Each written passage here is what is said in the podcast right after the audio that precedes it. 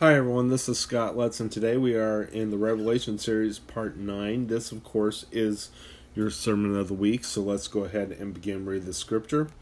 Um, very soon, before I begin reading the, uh, doing the message, very soon I just wanted to let you know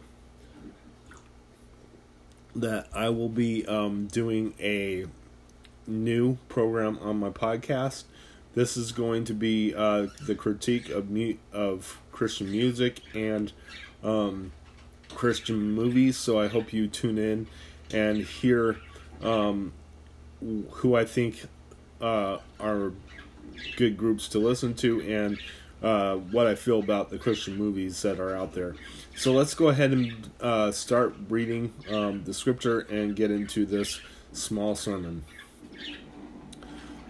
Today it will be Revelation chapter 4, verses 1 through 11. After this I looked, and there before me was a door standing up open in heaven. And the voice I had heard speaking to me like a trumpet said, Come up here, and I will show you what for must take place after this.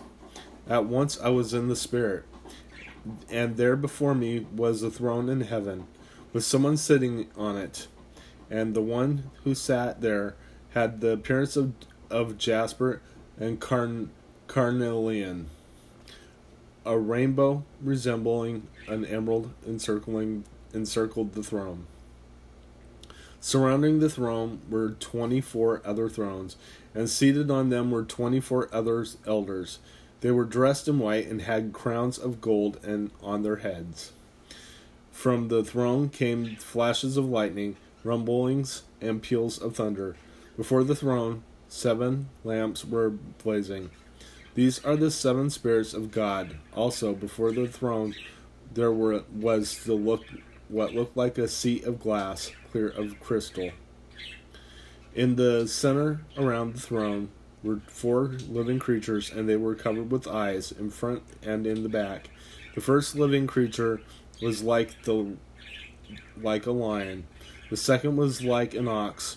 The third was had a face like a man. The fourth was like a flying eagle. Each of the four long creatures, living creatures, had six wings, and had covered their and was covered with eyes all around, even under his wings. Day and night they never stopped saying, Holy, holy, holy is the Lord God Almighty who was and is and is to come.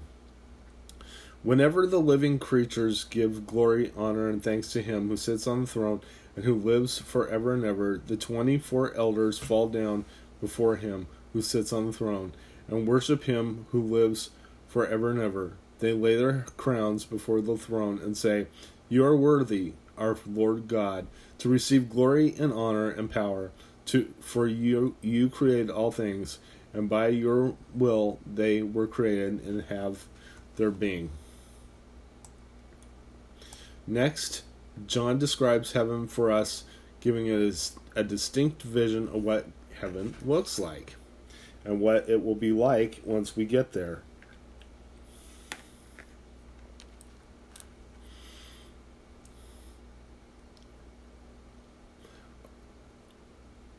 So, um, John describes heaven as a beautiful place, so beautiful that he describes it as pl- a place that resembles jewels. John sees God's throne, the throne Jesus is sitting on. John describes the one on the throne beautiful in appearance, and a rainbow encircling the throne. So heaven is a place of beauty and power and a place where God's glory is fully revealed. John also describes elders sitting on the thrones that will bow to the throne and give up their crowns for the one sitting on the throne. This is believers that um, were raptured. Uh, the elders are the church that will be raptured before the wrath begins. They are described as being fully human in appearance. That's how we know. And not only that, they give up their crowns to uh, the one who sits on the throne, which is Jesus Christ, recognizing that Jesus is the one true ruler of of over everything. That he is the one true God. He is the one true Savior, and therefore uh, they pay tribute to him by giving up their thrones and saying and recognizing him as the one and only creator and and and savior and um, as God. The elders are the church that were raptured before the wrath begins. They are described as being fully human, and the elders are proof that the church will be raptured before the tribulation and the judgment of the earth begins. Lastly, we see creatures first seven spirits and four creatures at the throne of God. These are angels. The, they are different angels for different functions, but they are all um, worshiping God at His throne. The creatures of the th- of the throne worship God through all eternity. They have been there since the beginning of time, and will be there forever, worshiping God at His throne. These creatures are angels of worship. The vision should excite us. Having it, heaven is not some cloud that we're going to be sitting on, stroking a, harp and wearing a toga. Um, heaven is going to be an actual place, a beautiful place, where we will be in the presence of God forever. And and therefore, uh, there will be no more sin and no more suffering and no more tempter to tempt us to do evil. And the one day, and that one day we will be able to stand before the throne of God and spend eternity with our Lord Jesus Christ if we are his disciples. So if you accept Jesus Christ as your personal savior, you will one day go to heaven and you will see this um, these things with your own eyes. Let's go ahead and pray.